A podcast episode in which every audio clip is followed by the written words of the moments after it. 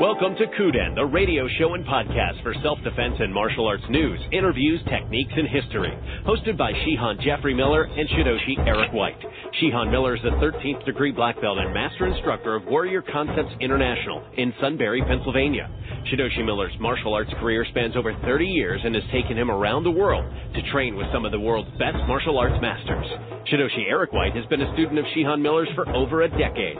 Together, they will answer your questions, discuss techniques, history, and current issues important to you, the self-defense minded citizen and the practicing martial artist.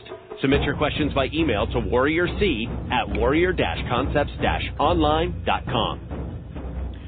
Oh, good day and welcome to Kuden. It's great to have you with us. Uh, if you're live on the call or if you're joining us uh, after the fact listening to the the, the podcast, uh, great to be here. I'm Eric White with Shidoshi Miller, and uh, we already have a couple questions rolling in on the webcast side. I know we'll kind of get to those right off the bat, but uh, how have you been, sir? It's been uh, oh, I wasn't wasn't here last week to do this, so a little bit of an impact yeah, since our last one. busy, always busy. Uh, I'm working on uh, upgrading. Uh, I'm updating the uh, at least a layout at the moment for the Ninja no Hachimon course. Uh, so I've been working on that, and I came up with a new uh, new free webinar course that I'm integrating into the whole system and all that kind of stuff. So I'll be releasing that this weekend for people to jump onto and, and see if they want to go from there. just you know, still working hard to try to recover from that that uh, hacking kind of thing that hit us uh, months ago, uh, early last year, trying to get things back in place, plus do our normal things. Uh, enrollments are up at the dojo and uh, just stuff, you know. Uh, yeah. Heading in all kinds of different directions. I'm working on two new books. Um, they're both in the workplace violence realm, uh, one for medical professionals and one for everybody else. Um, but um, so yeah, you know, busy. Always busy. I'm gonna take a couple hours well, you know, tomorrow and, and hang take a couple hours tomorrow and hang out with my wife so she doesn't forget that she's married to me. Oh yeah, that's a, that's important too. Uh, it is important. but you know, I was I was kind of thinking about this the other day, and that uh, I was I was talking about uh, with my dad about some things, and just kind of hit on this um, phrase of uh, change is constant. Um, and you know, we often talk about about that uh, a lot when it comes to you know not only self defense, but uh, when we talk about some of the mind science and and all of that. Uh, that's kind of the other side of of our training, and uh, it got me thinking about Kuden specifically. We've been doing this for a long, long time, many, many years back, and while you know change is constant. Uh, you know, I think success is often driven on finding your ways around to still complete your goals. So, you know, we've we've often along the way had things come up like last week where we couldn't have uh, couldn't have it, but uh, here we are back again this week, and we've often found ways to make things work. And um, I just think that's it was kind of a good example of keys to success yeah, I kind think, of thing. I think that's a huge thing because it seems like in today's world, uh, the victim mentality is ruling the day, uh, as opposed to ruining the day, right? Mm. Drop a letter and everything changes. Um, uh, you know, in a, in a past relationship that I had, I was with somebody that uh, she, very goal oriented, right? And she was very specific on the whole planning out of goals, which is great. I mean, those are two key components, right? Being able to visualize it and uh, being able to plan it out, and map it out, and all that. Where she and I differed was that was when obstacles popped up, right? Yeah. Um, when uh, she was not very adaptable at all. So as soon as an obstacle popped up, um, it just stopped her in her tracks, and and then she would lament and be anxious and and you know just kind of freak out because now it was never going to happen, right? Because it wasn't just the outcome that was important, but also that the plan went to plan. And the reality in the world is that rarely do things go exactly to plan, right? And one of the things that the ninja arts highlight is, uh, you know, adaptability and, you know, when obstacles pop up, which they will, you know, how will you troubleshoot that? How will you, you know, uh, you know, are you a problem solver or are you going to be somebody who exacerbates the problem?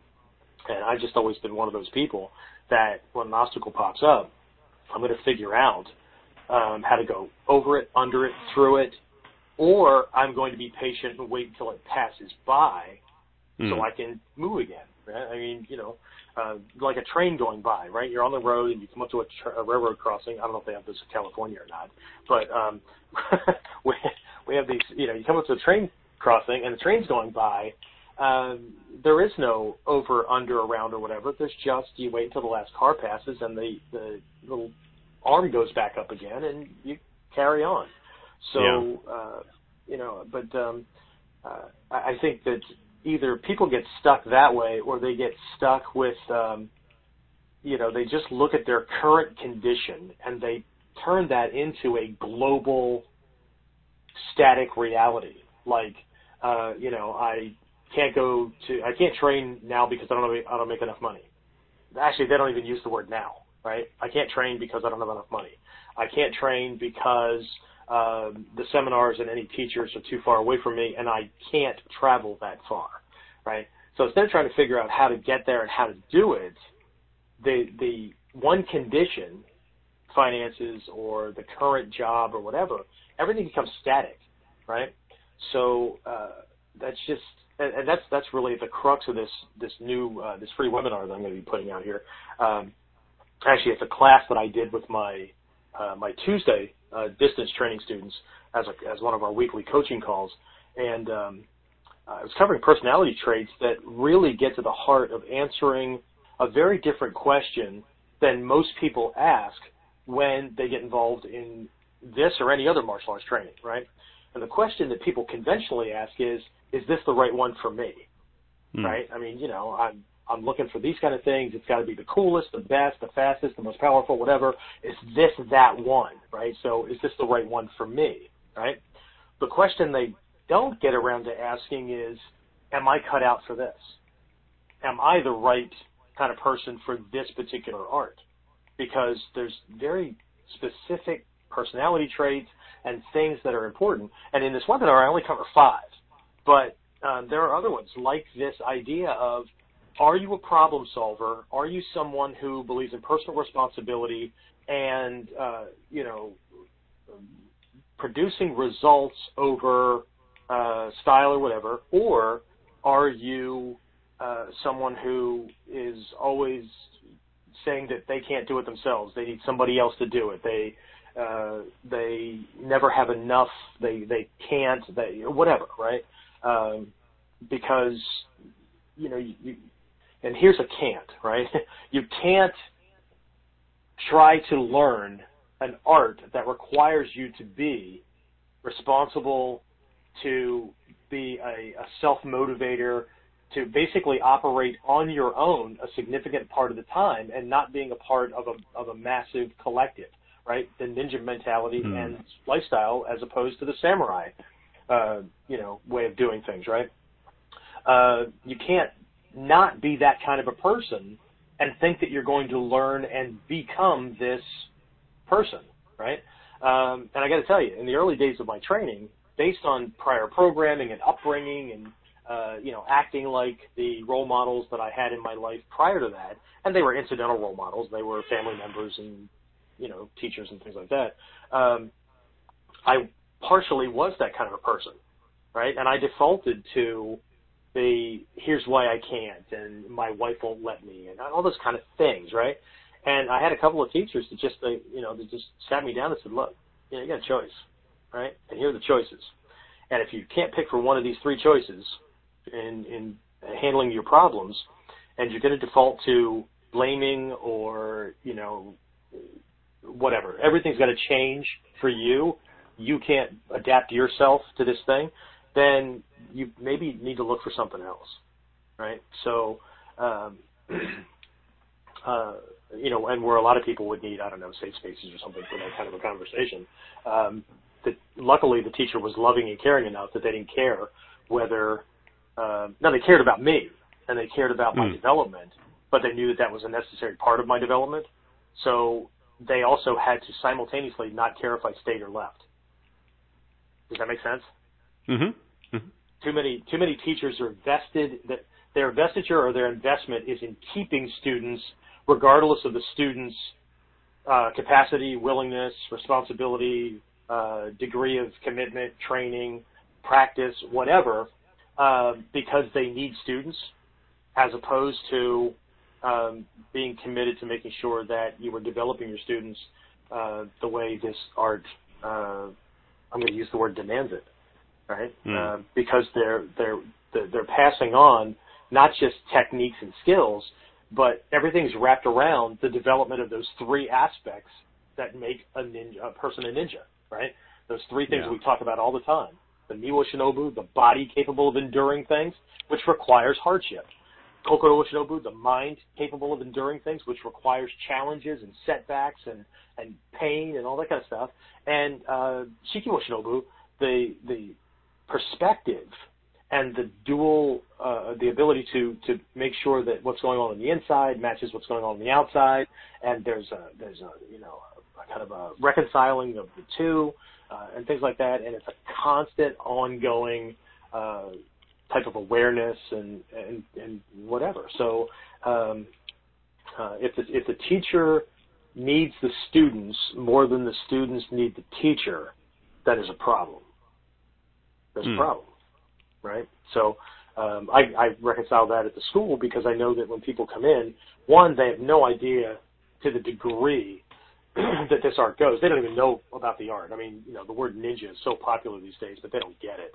Um, so, but they have they have their own goals and wants and things like that when they come in. I know they have certain needs, but you know, I mean, you were part of the school for a long time, Yeah. so you know that I develop these programs that people can get involved in at their degree of commitment and um, level of interest or goals, and then it's the job of the instructors by communicating how much deeper the rabbit hole goes um, that kind of pushes the buttons of certain people and makes them want to, you know, we'll call call the or they use the word upgrade, right? to Mm. move into a program that requires more responsibility, higher standards, um, a willingness to do what needs to be done because that's what needs to be done. Okay? If you're not willing to do what needs to be done because that's the thing that needs to be done, and you need other people to do the hard work for you, um, I, I, I don't know how I don't know how to I don't know how to help you with this other than to point you to, and I do this in the webinar. I, I, I point people to um, awma.com, which stands for Asian World of Martial Arts.com, uh, CenturyMartialArts.com, TigerClaw.com. Those are places that you can buy ninja outfits or martial arts clothing. You can buy a black belt. You can buy ninja stuff, Yeah. right? And you can, you know, take the red pill, blue pill challenge and um, have that go in the movie. If you take the blue pill, you can go to sleep, wake up tomorrow morning, and tell yourself whatever you want to tell yourself. Okay? You take the red pill. It's like getting involved in the training uh, the way you should be. Then uh, I'm going to show you how deep the rabbit hole goes. Um, but just like Morpheus told uh, Neo in the movie, I'm not promising you anything other than the truth, right? And so I like the analogy in the movie where they used a pill because in Yeah. the West here we say the truth is a tough pill to swallow, right? Right. So um, I, there's pretty cool things that are in there, but um, anyway, so yeah, um, it is what it is, right? But it's, it's I, I think people need to get their head wrapped around the question: um, Am I right for the art based Hmm. on you know certain factors? And you know, just hang tight. I'll get that stuff out to everybody because I'm not going to rehash that. Um, that's like a 45 minute to an hour uh, webinar, so um, people can wait for that. There's a there's a slide presentation, so they can they can look at pictures too while they're uh, well. It's not a lot of pictures, but anyway, there's slides uh, that uh, I like watch pictures. go through this thing. I like pictures, right? Yeah, well, the pic- the pictures have words on them, so maybe. Oh, uh, wow. another day. anyway, right? So you know, and, and every time we have conversations like this that are that get to the heart of things, right? The shin shin shingon, uh, or the um, uh, what we call it, the um, uh, prajna paramita, right? Hmm. The hanya, right? The the heart of things. Um, that's where people tend to, you know, decide that I'm an asshole or whatever, and uh, unsubscribe, go off looking for something that uh, they they go off looking for a teacher, like many people go off looking for a priest or a minister who's going to tell them what they want to hear and is going to preach the gospel to them as they want it or as they already believe. They, they don't want it any other way. That's why people hop around from church to church or whatever. And I don't mean hopping because Mm. you find out that the, the minister who's been preaching against, you know, being, uh, a pervert, they turn out to be a pedophile or you know whatever. I'm not talking about that kind of thing. I'm talking about people. I, I talk to people over and over again because they left one style or left one school or they left one uh, church for another or whatever. And at the heart of their explanation, what I hear is, I didn't like the way he preached. I didn't like mm-hmm. the way mm-hmm. he conveyed those lessons. I don't believe that. Oh, okay, fair enough. So um, th- then the reality, and people can do that in this training as well, right? Um, if you if this isn't if you and the art are not a fit, and you're not willing to make changes to do a fit, then do what all these other people do. Go find a martial art that's doing it the way you believe it should be done, but don't call it ninjutsu, and then don't you know bash the art or whatever.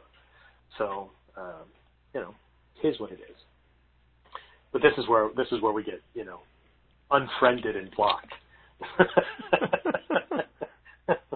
they won't be my friend no more. Anyway. All right. Well, so, uh, thank you for caring enough not to care.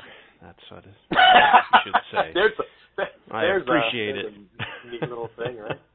Yeah. You know, uh, we we start even in training, right? We start you off slowly, but by the time you hit Shodan or Nidan, well, definitely by Nidan, right?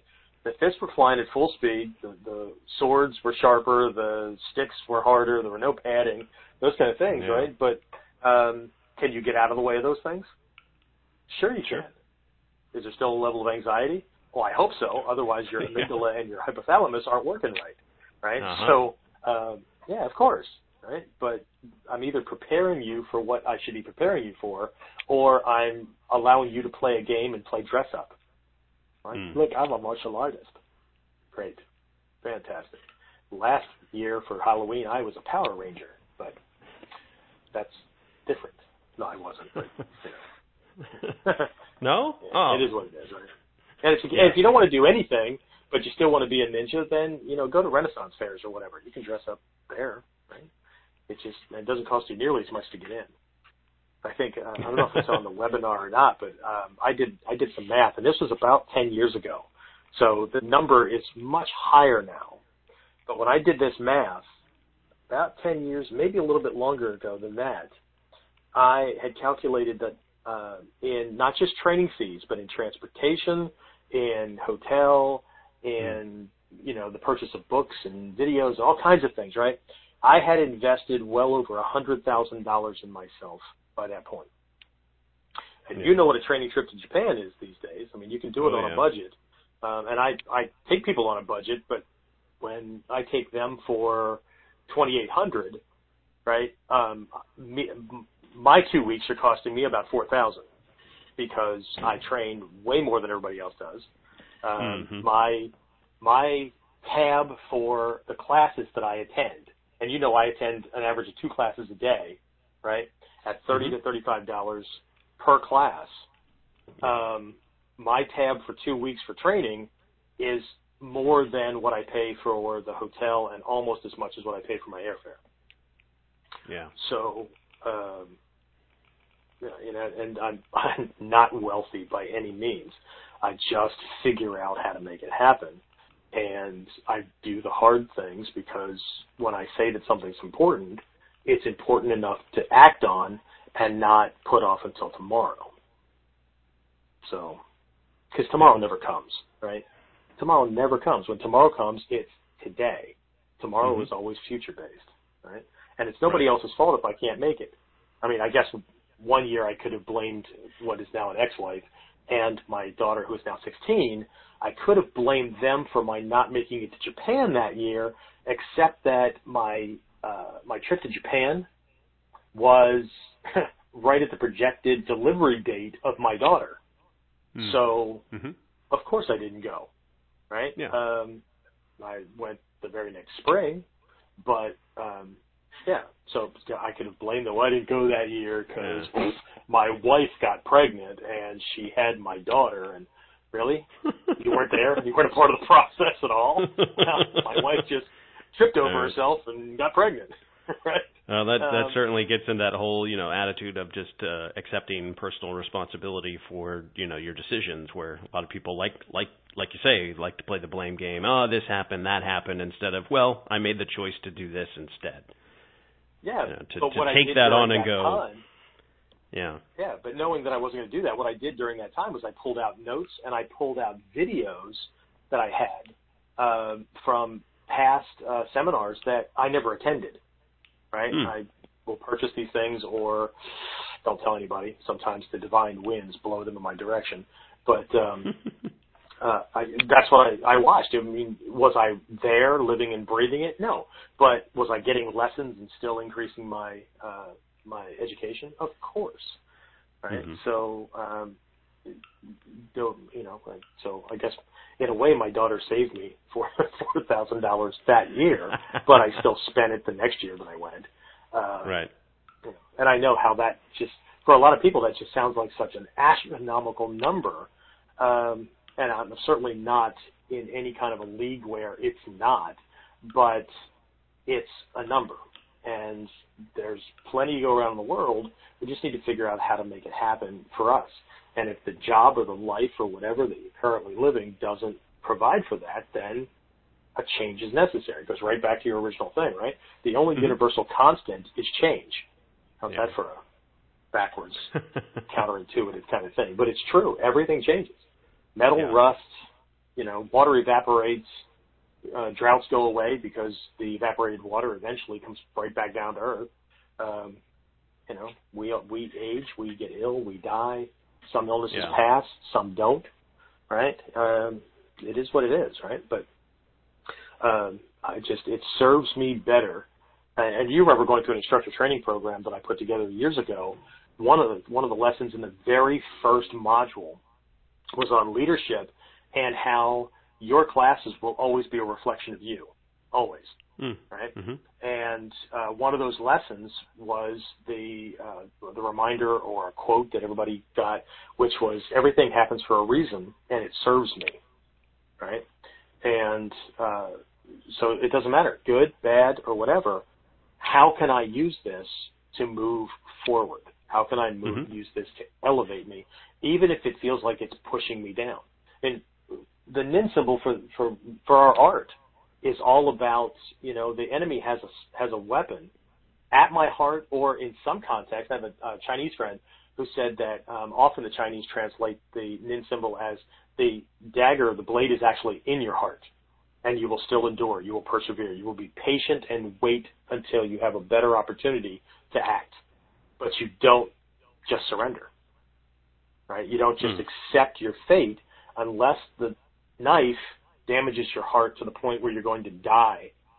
But then you don't have a choice, right? As long as you have a choice and as long as you're breathing, then there is endurance, there is perseverance, and there is patience. Period. Right? Yeah. Um, you, you know that one piece of artwork, and I, I, I don't know if you were, I think you were in Japan, um, that you're with me, but maybe not. Um, there, there used to be a secondhand store there in uh, Kitakoshigaya, which isn't there, hasn't been there for years, but there used to be one uh, near the train station. Do you remember that one? Mm. Uh, you were there the year that uh, Pete and everybody went, and Pete and I found those uh, those dolls that were in glass cases and stuff. Oh, And yes, yes, yes, uh, yes. I, I remember. And she found that. yeah. She found that. We got uh, teacups and Hanko, and Yeah. there's all kinds of great Right. stuff in there. Yeah, yeah, yeah. Well, that year I bought that um, that calligraphy artwork. It was in a frame and everything that just Mm. has two kanji on it, right? And uh, both kanji are uh, are the word nin, right, for perseverance. And but the, the, they're completely different kanji, right? And the whole meaning behind this artwork is without perseverance, there's only disgrace. No, I take that back. That's not that one. That one is the perseverance one. The the the uh, need for persevering perseverance or enduring endurance because Enduring the challenging, right? No, it was actually I had a student who went to Japan as a foreign exchange student and studied with one of these artists that teach you how to combine uh, kanji in a way that it's not a sentence, but there's a meaning there, right? And uh, I got that as a as a Christmas or birthday present one time, and that's what it is. There's this other plaque that I have hanging up that has three kanji on it, and uh, it has a kanji for mu or without or lacking, uh, the one for nin or perseverance, and the one for disgrace. And the meaning behind it is without endurance, without perseverance, right? Without the ability to continue moving on, right? To overcome those kind of things. all you're left with is disgrace. That's a Mm-hmm. very uh, very Japanese uh, perspective on things, and Mhm. so um, you know. Um, but that, that that's never going to be accepted by or uh, taken as an approach by people who seek to blame others for their conditions, right? And maybe somebody is holding you down, but you know, unless you're in chains and literally lashed to the, I don't know, the deck of a ship or a rock that's being thrown in the ocean, right? You still have to accept responsibility for how'd you get there, your lack of skills or ability to prevent that from happening, right? And or Mhm. the skills necessary for breaking free of the bonds and moving forward. So Right. if you the, the moment that you accept that whatever you're experiencing is it and that's all there is, then you're done. Okay? Not because somebody else said you're done, but because you said you're done. Hmm. Right? Uh, so you know, it is what it is. So cool beans. Thanks for letting me Yeah. get all serious there, Eric. Nice. Yeah. Yeah, I'll take credit for it. Uh, Blame you. so Wow. I know we do have uh, we have some good questions here that uh, that came in. I, I see Tim uh, asked a question about uh, your library books. He says, uh, "Shidoshi Miller, please talk a little about your ninja library books." My ninja library books. Yeah, I did. Wait. I didn't know you were loaning them out like a library. What are we Can I get about? a card? Where, where is this? Where is this? it's on uh, the Q and A side. Oh, I need to refresh my screen then because I didn't see that one. Uh, Shish Miller, please talk a little about your ninja library books. I don't understand just him. wondering. He's maybe just wondering. Oh, about what do I have in my library? Must must read books. Just like you know Oprah's list Oh, of uh, well. books kind of thing, but the ninja Is version. that what it is? I guess. I don't know, dude. A lot of these things are out of print. Um, Oh, boy, True, what true. do I have? Let's see. I'm in the office at the dojo at the moment. I have way more in my home office, but I have everything from. Let's see. Uh, the book by Hatsumi Sensei, Ninjutsu History and Tradition. Um, good read. Most of anything by Hatsumi Sensei is a good read, um, but I really do believe it's where you are in the training. Oh, excuse me. Um, if if I were going to give anybody a must series of, of books to read, I would first have to know what your perspective is because and, and here's the thing that, that I've been I've been binge watching Monk on uh, Amazon Video, Oh. so I've, I've been Wow. catching myself saying, "Here's the thing." Um, Yeah, was but anyway, thing. yeah, that was one of his things, right? Um, Mhm. So, uh, if you if if you don't like philosophy, if all you're uh, all you're about is the physical techniques, well, one, you can't be a ninja anyway because sorry, um, the, you need a belief system and code of action and things like that, right? There's this stuff that underpins the art and makes it what it is. Otherwise, it's just another way of beating people up, right? Uh, but anyway, if if you have a distaste for that, then if I include books on the list, you're not going to read them anyway, right? Mhm. If Mhm. you are, um, uh, if you're more about the classical stuff than the modern application of those same lessons, and I include things that are more focused on the modern application of things, you're not going to read those, or there's part of you that's going to go, mm, yeah, I don't want to do it that way. I'm going to do it the other way. Okay. Uh, so I really need to know where somebody where somebody is. Um, and my library also has a bunch of books in it that ha- do not have the word ninja in them, uh, but uh, involve the, the same kind of uh, mindset, but for a different area of my life. Okay, Hmm. like um, you know, enduring financial hardship, those kind of things, right? Uh, because that all falls under the Ninja no mode, right? Uh, if I take a picture of the small office that I'm sitting in right now, I have more books in this office than I can fit on the bookshelves in my office. So they're sitting on top of shelves and all that. If I go into the back training room that is typically our uh, black belt training room, you will see bookshelves that have everything from Buddhist to Shinto to Taoist philosophy to uh, SAS survival manuals to uh, uh, battlefield emergency first aid to business success. Um, well, I got a lot of those in this office as well. And then if I go into my home office, there's everything in there from, um, let's see, uh, more Buddhist and philosophical stuff to business success to some of my favorite uh, fiction authors to a bunch of Star Trek stuff that my my I don't even buy the collectibles. My wife gets them for me. Um, so um, magic stuff that's there because uh, that's all a big part of the deception and manipulation training and mm. understanding how to do misdirection and, and things like that. So that's there. Uh, God, what else? Oh, there's um, let's see, uh, books on uh, male-female brain wiring, uh, relationship development, um, uh, deepening sexual passion uh, with your partner, uh, all those kind of things, right? See, I just crossed a line for some people, didn't I? That's cool. I oh. love doing that. But anyway, but they're there. Hey, right? I, I mean, I think it's, it's very appropriate. Uh, Valentine's Day is next week. This is about producing. um, this is about producing results. Okay, so I have some clarity here. So yes, the books you have. Uh, I like philosophy. Okay, so Tim, uh, for you, my friend, um, let's see, philosophy uh, Hatsumi Sensei has a book. Uh, it was just updated and edited by Joe Marantonio uh, a couple of years back, maybe. Let me see if I can see the date on this. Uh, well, this was re republished or reissued, but the original thing was in 1998. Uh, when was it redone here? Maybe it was just reissued. I don't know. Um, but it has a different cover, and they did do a little bit of an update on it but it's called Ninpo Wisdom for Life. It was hmm. originally called when it was originally written. It was originally called because you know you might you might already have it. Um, shit, where is it? Excuse my language. Ah, never mind, don't. Um, let's see. Uh, originally, Ninpo Wisdom for Life. Uh,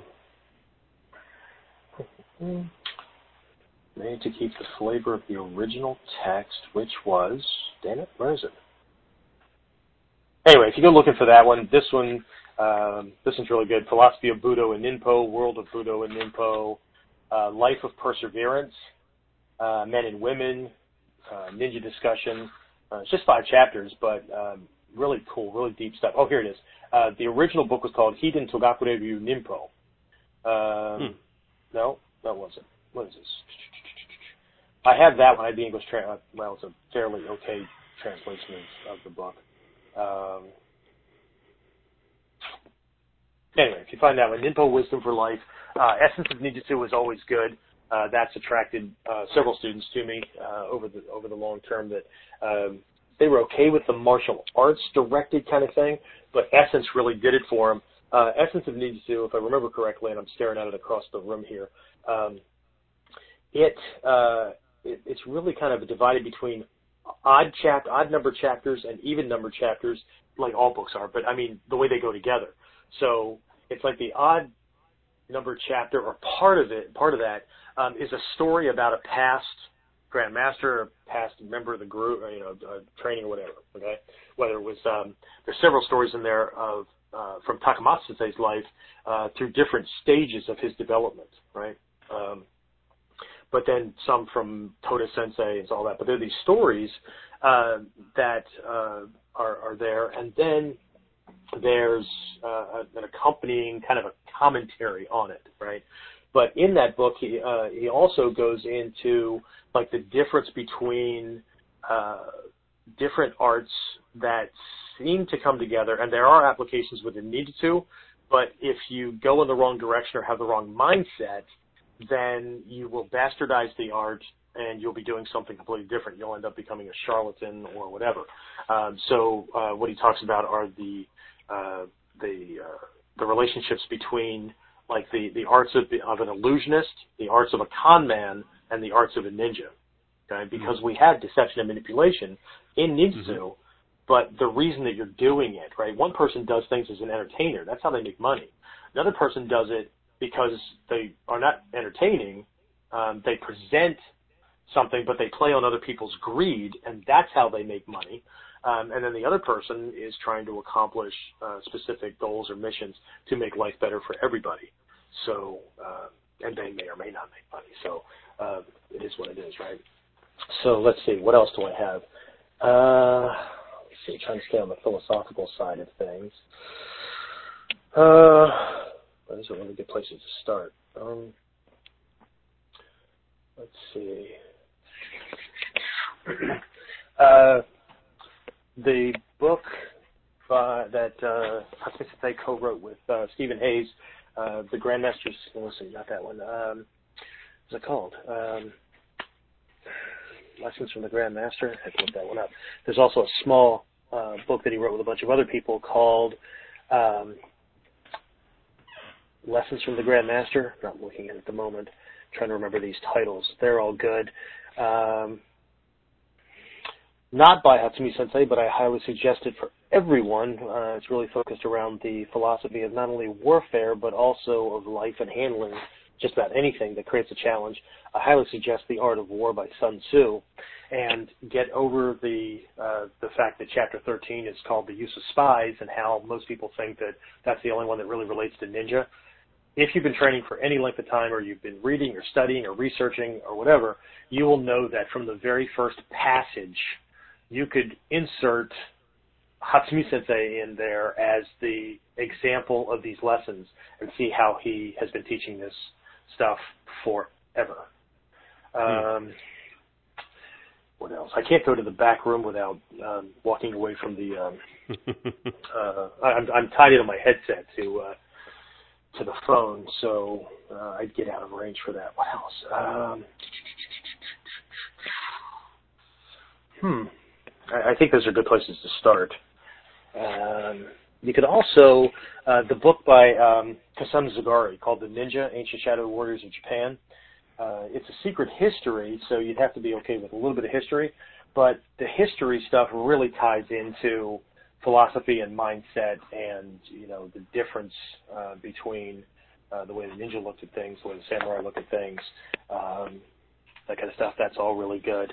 Um, there's an old book again. This one's probably out of print, I think. Uh, and again, if you have a distaste for Stephen Hayes, I, I don't know what to tell you, right?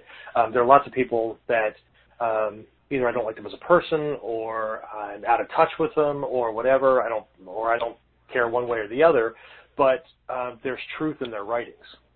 So why would I deny myself lessons because I don't like a certain person, or they're not they're not translating things verbatim, but they're you know they've described it so that a Westerner can at least have an introduction to those lessons, and then you can carry on from there, right? Or you know, I have Shida Kim books, right? Do I study the things the way Shida Kim does? Do I think he's authentic? No, of course not. But I can't talk about it or have it have a uh, a decision one way or the other if I don't know what he's putting out, right? Because some of the stuff in his books are right, and some of the stuff I can see where he plagiarized the stuff, and other mm. stuff he guessed, you know. Uh, but there's a really good book uh, called Ninja Realms of Power, which are the spiritual roots and traditions of the Shadow Warrior. This is by Stephen Hayes. Again, you're probably going to find this is a used book. Um, this copyright 1986. Um, and the chapters, the interesting way that he laid out the chapters here was that the chapter number corresponds to a, a philosophical concept uh, within the training. Okay, so uh, chapter one is about the Musha Shugyo, or um, it's all about the spirit. It's all about the oneness of things, this nature kind of thing, and all that. Uh, it's titled Quest of the Warrior. Chapter two is the Taoist teaching, so that's straddling the two as one. This yin and yo, yin and yang, what, mm. appear, what mm-hmm. appear to be opposites, but really is a single unifying thing. Chapter three is is on Mikyo because it covers the Sanmitsu, the triple secrets, right? Thought, word, and deed. Uh, chapter four is on the Shugendo practices, uh, which is still related to Mikyo, but it's about the, the elements, right? So it's the base four elements um, in the in the five elements that we talk about. Chapter five is on uh, uh, Ninpo Taijutsu, right? Because now we're adding in the fifth one, um, uh, and then uh, chapter six. There's only six. Is the realms of contention, and this one focuses on the six realms um, that come out of our uh, uh, Mikyo training, the six realms of uh, personality and uh, six realms of uh, the six different states. You know, you know about those things, right? So um, that's a really good one as well. So I highly, highly suggest um, those books. Um, and of course, there are other ones, but uh, if you have any of those, even if you've read them, read them again. I'm a big fan of pulling things out and rereading them later on, um, even if I've already read them, because if you are training, if you are researching, if you are studying, if you are progressing, that's the key word, right?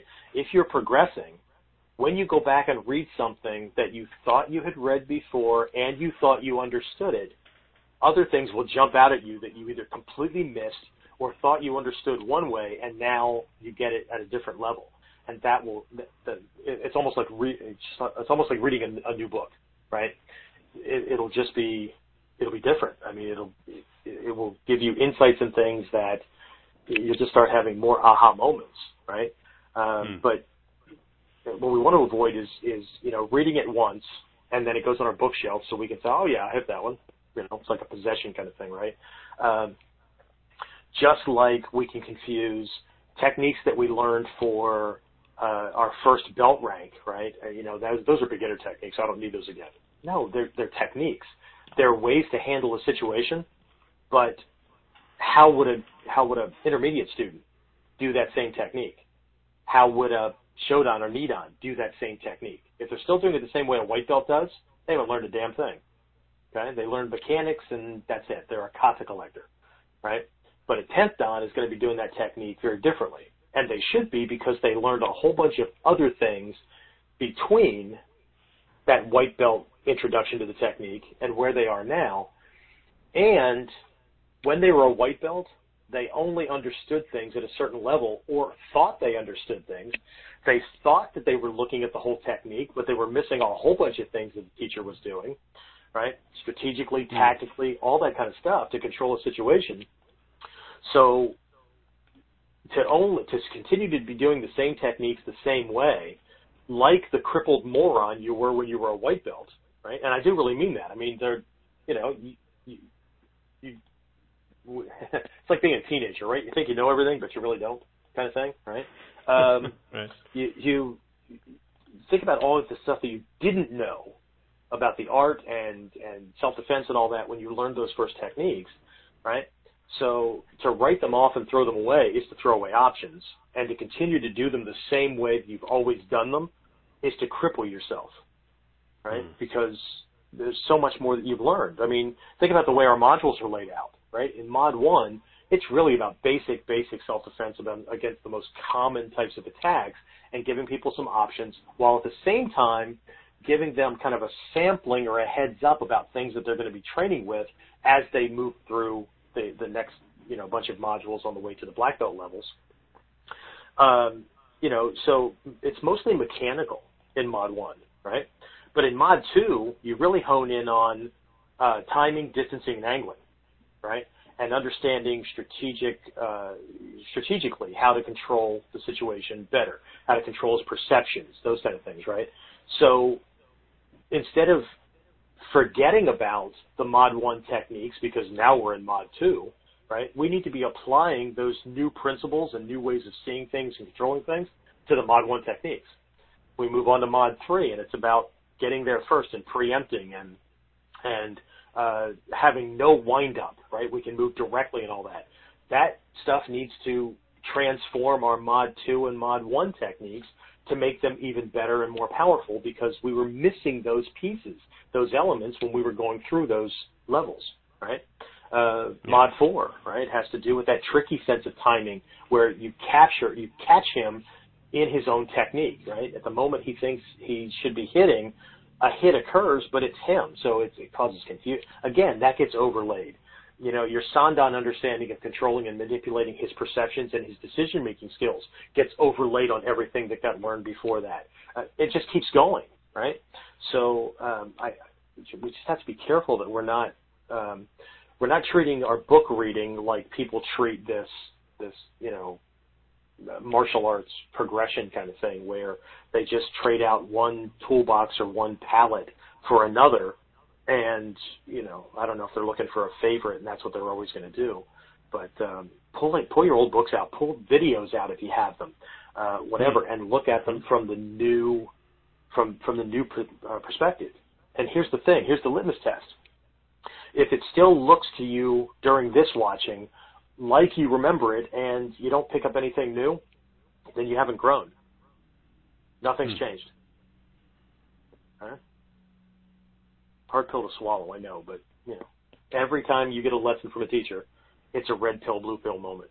And again, mm. if hmm. you've been around long enough and you know what the matrix thing is, you get that, right? You can go on like nothing ever happened, tell yourself whatever you want, or you can jump, take, it's another stepping off point to fall further down the, rabbit hole, right?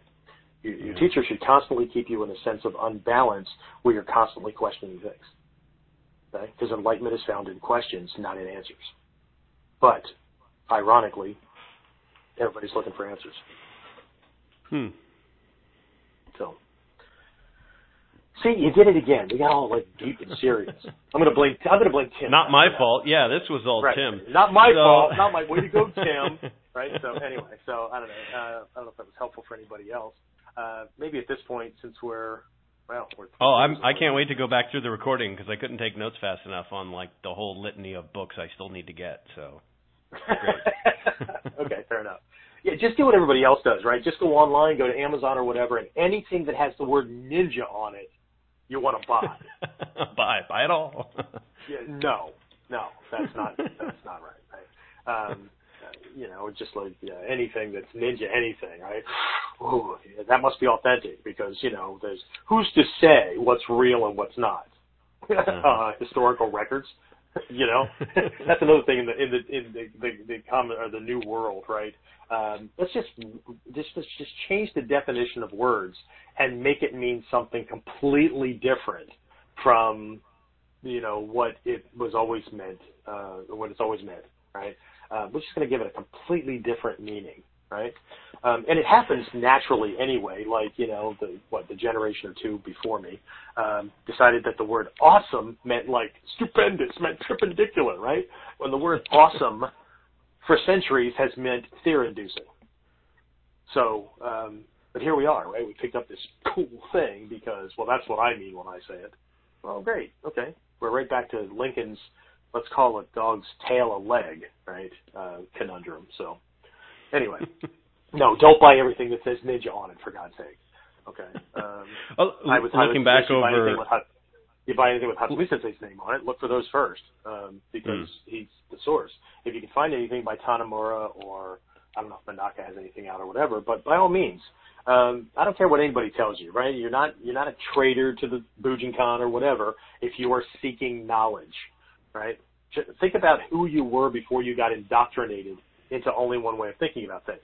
Now, hmm. again, mm-hmm. I know that I risked my tenure in the Bujinkan, but Hatsumi Sensei knows me and he knows how I teach things and, and all that. So I, I really don't think that I have a problem, right?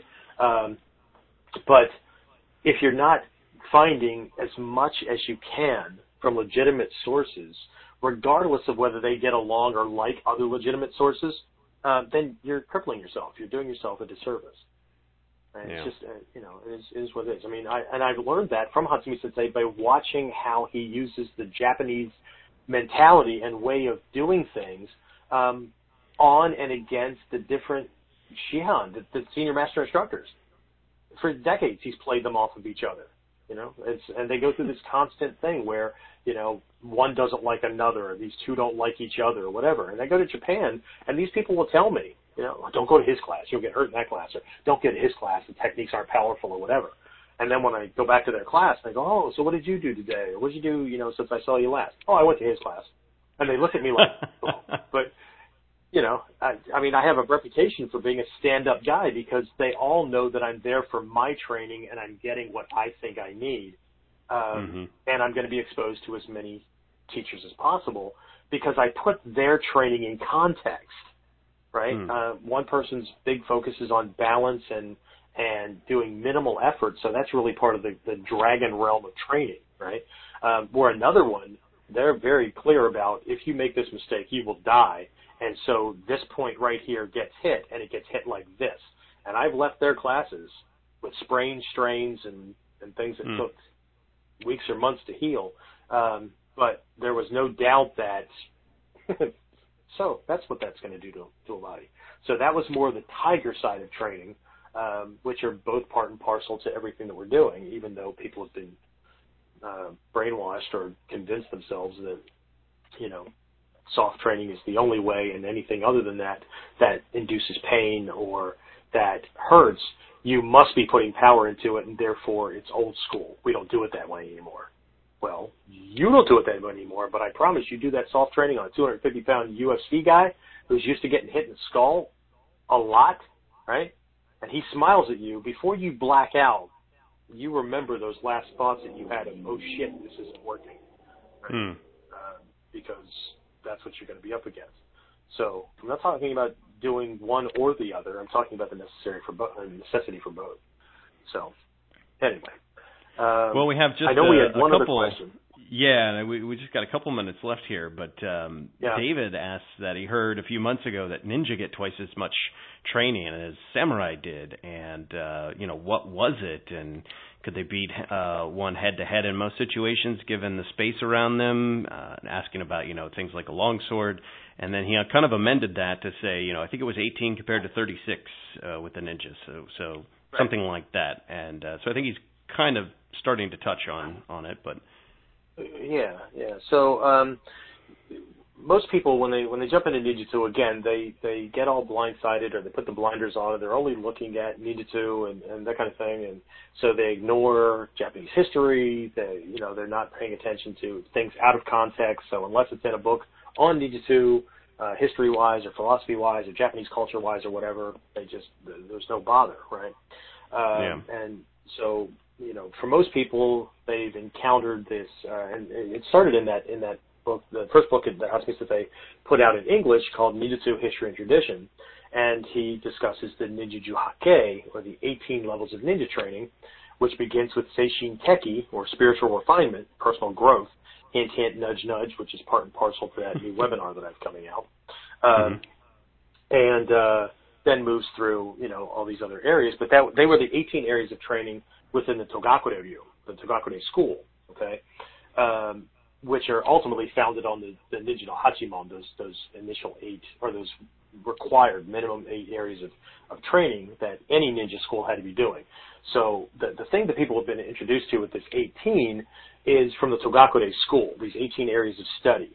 But the 18 areas of study were developed as uh, a classification system that was to be overlaid on or ultimately based on the Budo Juhakkei, or the 18 areas of training for samurai or uh, the conventional warriors. And that Mm. list changed over time, right? Different uh, people who, who outlined these lists, right? Di- different uh, writers or uh, scribes or whatever you want to call them, right?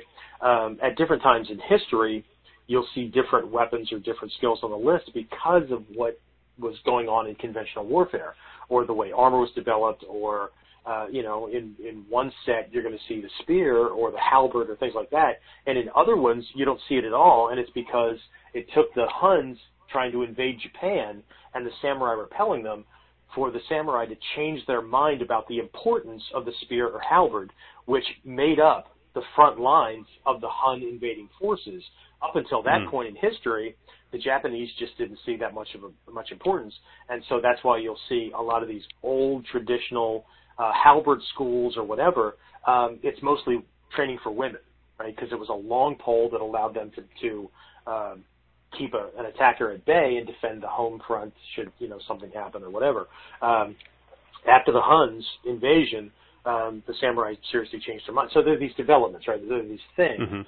So the ninja were not only required to know the ninja side of training, which included things like deception and manipulation and special ninja weapons and, and things like that, but they also had to know the Budo Juhakkei because everything in ninju, ninjutsu is a variation on those things.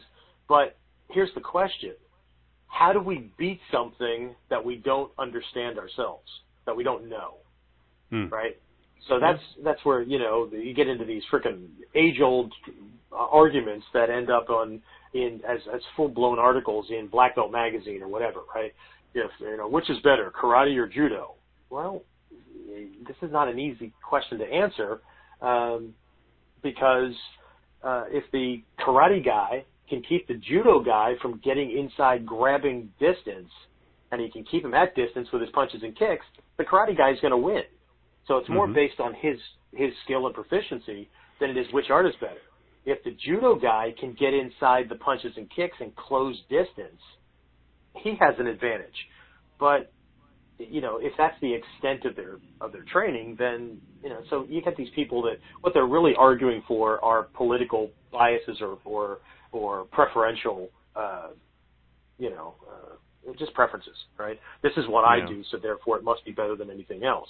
Um, so anyway, so the the idea here is that um, it, it goes much much deeper, and it's just not a matter of collecting skills. It's the ability to put those skills in context, right? I have to know basic sword work. I have to know conventional sword work before I can approach the shorter sword that the ninja used and understand why it was developed, how it fits into what types of spaces, uh, those kind of things, right? Um, it's not a matter of uh, just working in spaces that were too short for you know a long sword to be operated in, uh, because the samurai were able to operate in tight quarters with uh, a samurai sword. So hmm. uh, you know low ceilings, all that kind of stuff. They just wouldn't have used daijodan in an area with mm-hmm. low ceilings. That's why we have uh, uh, hasso, right? Where almost mm-hmm. for a lot of people it looks like a baseball bat position or whatever, right? Hasso, the feeling in Hasso, the the way it's used, the intention and things like that are exactly the same as they are in Daijodan. You're just mm. in tight quarters, right? So mm-hmm. it's a matter of of understanding the strategy and the tactical application of the techniques and not just having a bunch of techniques. Because if all you know are stances and techniques and strikes and cuts and things like that, and you don't have a mind that can process and can process context and can assess the given situation and be able to choose the best things from within your toolbox, then the only place that you're going to be awesome with your skills is in the dojo. Um, it's just you, you need more than that, and that's why that's why it's important to have both the densho and the makimono for any given. Uh, or I don't, hmm. I don't possess them, but I have lessons from them for all of these things, right? Because the densho, which is typically where people gravitate to, right? That's the list of kata, right? But the densho are just a list of mechanical things. It's the makimono from any given scroll or any given school that gives you the philosophical uh, and uh, contextual basis for how those techniques are applied when mm under what conditions, those kind of things, right? So these things things are kept separate. I mean, it's like uh, in Mikyo we have the Taizokai and the Kongokai. The Taizokai takes a look at categorizing and classifying things, people, places, things, situations, and things like that in life, right? Uh, if we just break it down to the to the five elements, right? We have things that are solid, things that are fluid, things that are gaseous or combustible, or some things that are gaseous, things that are combustible, and things that are basically the subatomic uh, building blocks of everything, right? Um, that's the Taizokai. The Kongokai is the energy and interrelationships and things like that as those things come into existence, go out of existence, interrelate or interact with each other, that kind of thing. Um, you know, it's it's it's not as it's not as uh, robotic and and um, uh, I don't know. It's it's not as not as rudimentary and simplistic as people would like to make it. Hmm. Right. So, uh, or that they would like it to be. Right. Um, as Hatsumi Sensei has said again and again, Ninjutsu or Budo is like life. Right. It, it's exactly like life. Life is not easy. Life is not simplistic. Right. Yes, there are simple concepts, but living to those concepts and being able to do them automatically, like breathing, right? uh, breathing is taken for granted, but it's vitally important, right? There are things yeah. in our art that are taken for granted, and people assume that they understand it, but they don't. And without those things, you'll die in, a, hmm. in an actual engagement. There are things that are very complex that um, you know that people take uh, as being uh, you know that they understand it, so it's it's easy, right? So be careful with these lists. I mean, you know, yes, there are 18, yes, there are 36, and all that, but what are really important today, right? I mean, you could you could have a list of different weapons, like in the in the um, in the Ninja no Hachimon, right? And I explain this in, in the full online program that we have. Uh, you know, as a part of the Ninja no Hachimon, the weapons that you have uh, are sword, spear, and shuriken. Okay. Are there other ones? Of course, right? But sword, spear, and shuriken, right? Um, hmm. But it's not really about the weapon itself. It's about the ranges and application of those weapons. Because if you look at them, what you're looking at are edged weapons, blunt force weapons, and projectile weapons. Okay? What you're looking at are weapon, there's a weapon type or group for long range, there's a weapon type for mid range, and there's a weapon type for close range. Right? Hmm. So it goes way beyond just looking at a list and making that this finite thing, right? Um, you know, so anyway, uh, I, hopefully that was helpful. I mean, we we really are on a on a limited budget yeah. when it comes to uh, time uh, on yeah. the show, but hopefully that was helpful. Um, David just put something else in here. My post is on Quora Ninja from China versus Samurai. If you want to add to it, as I still don't, underst- uh, still don't understand. Thanks. I have no idea what the Quora Ninja is, especially from China, because um, hmm. it's already been de- de- it's already been debunked. Uh, there were people that have come out of the woodwork, um, like there were the uh, Sulsa, not salsa, but Sulsa, S-U-L-S-A, supposedly Korean ninja, uh, that uh, that they were getting their their 15 minutes of fame back in the uh, um, late 80s, early 90s, maybe, and they had to admit um, a couple of years after that that uh, they were actually Korean martial artists who had uh, you know studied a little bit of this art called Hwarang-do and some other things, and uh, they wanted to get the same kind of attention that uh, Ninjutsu was getting, so they decided to ride on the tail of ninja, of the whole ninja uh. boom in the 80s, and so they had to admit that they made it up. And I know that they admitted it because the guys that made it up, I ended up getting one of their students who was a Marine in Hawaii that ended up training with these mm. guys, and he since he couldn't do ninjutsu because of where he was training and all that, he decided to do the next best thing based on you know these articles and all that. Found these guys and trained with them so much so that he became an instructor. Okay. Wow. And um, yeah, they kept holding him off. When are we going to do this stuff? When are we going to do this stuff? You know, the stuff you put in the in the in the articles and all that.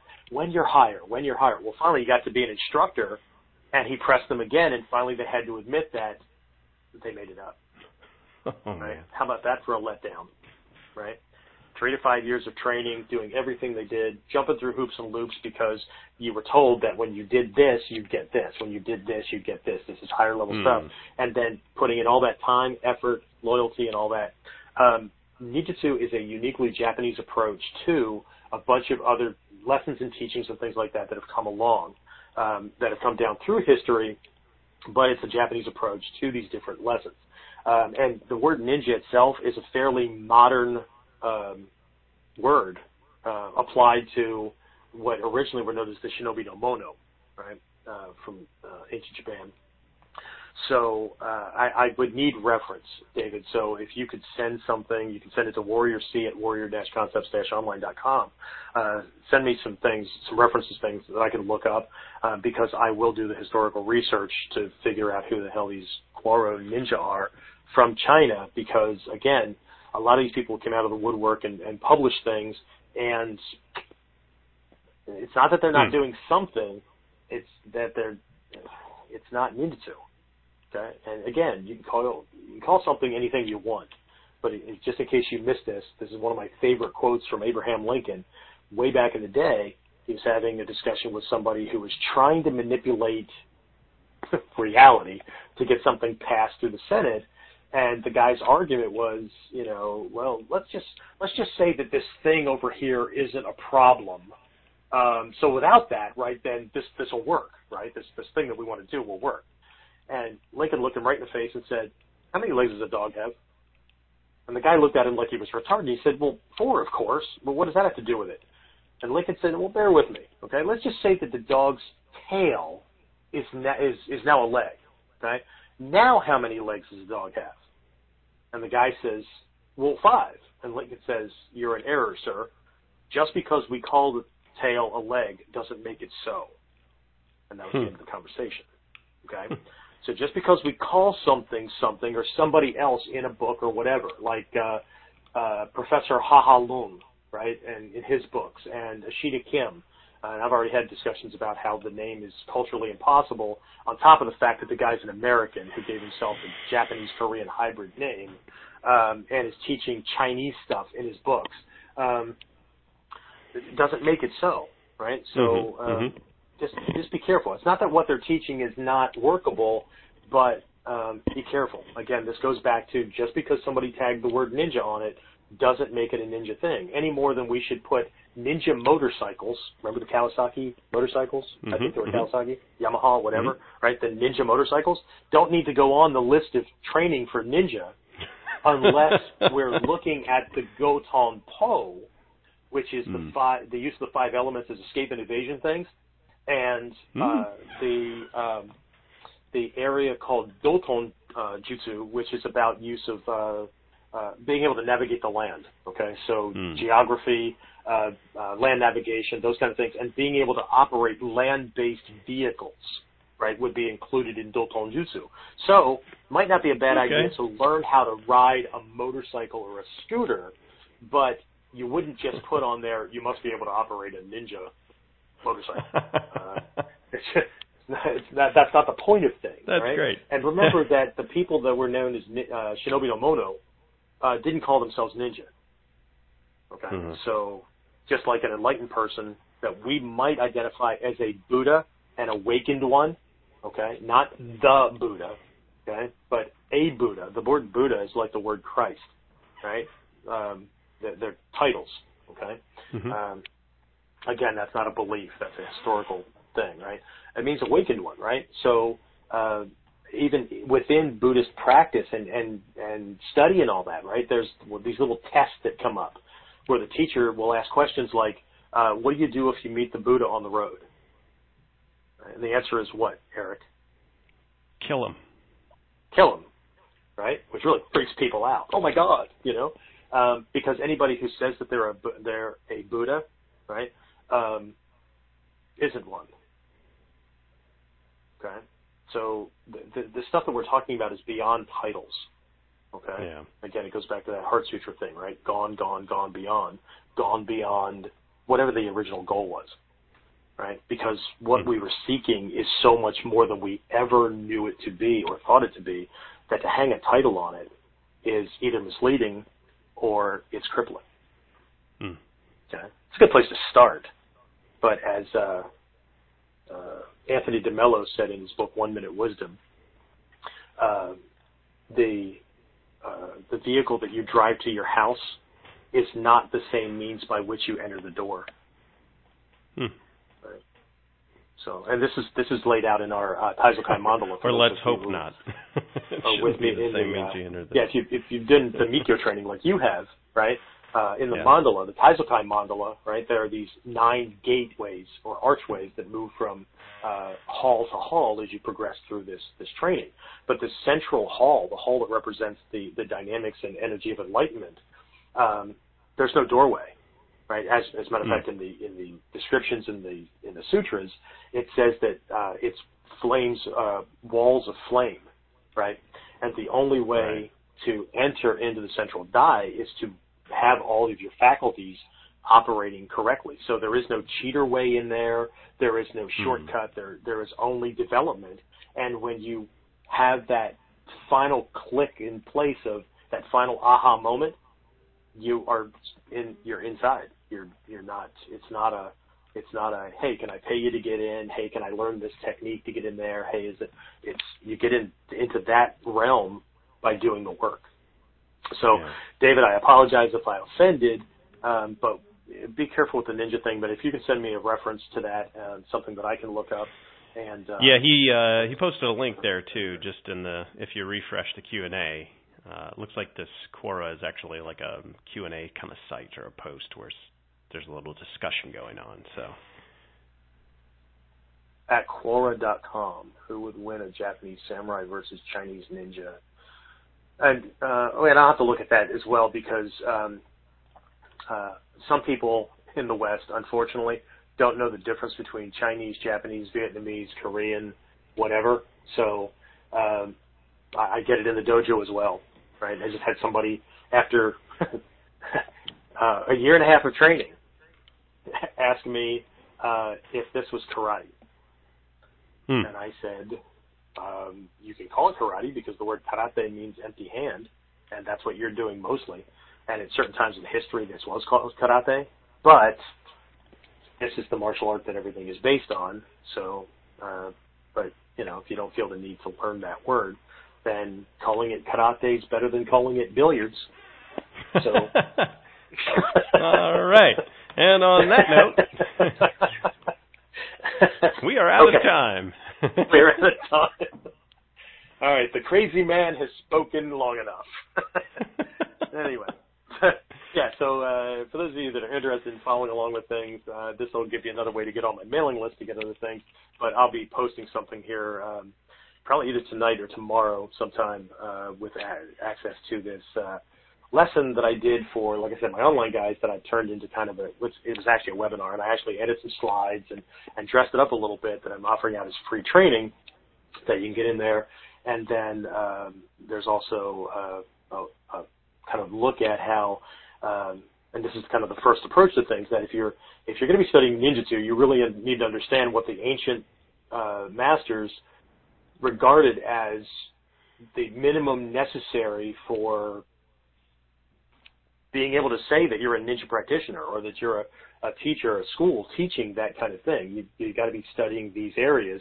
Um, so I've got this program that kind of leads into that. If you want to jump onto that, but that program doesn't just look at the ancient way of uh, the ancient outline, because we have to understand the ancient outline was based on what was going on at the time, right? What was the technology? What were the weapons of the day? That kind of thing, right? So some yeah. of the things on the list are based on that era, where other things on the list are universal, right? And they do carry forward. But what I do in that program also, um, there's I just calculated it out. There's 22.75 hours of training in this course. Okay, wow. uh, spread out over 10 modules. So there's a lot. Um, and then there's some other bonuses I threw in all that. But um, what would those weapon types look like today, without just kind of making it up, right? Uh, what would the technology look like today? Uh, what are some things that we have to worry about today that give reason to me saying that um, a ninja in today's world has to have um, better stealth ability than um, our ninja forefathers? Because we have technology that merely being able to be silent doesn't mean they hmm. can't find you, right? We have infrared, we have motion detectors, we have all that kind of stuff that the ancient ninja never had to be able to get around, and we do if you're going to get involved in this, right? They only have to worry about humans and dogs. So, um, but anyway, that that stuff's involved. So if you want to take a look at it, that'd be great. And if not, no harm, no foul. Right. So uh, with that, Eric, I'm going to let you kind of wrap things okay. up and uh, yeah.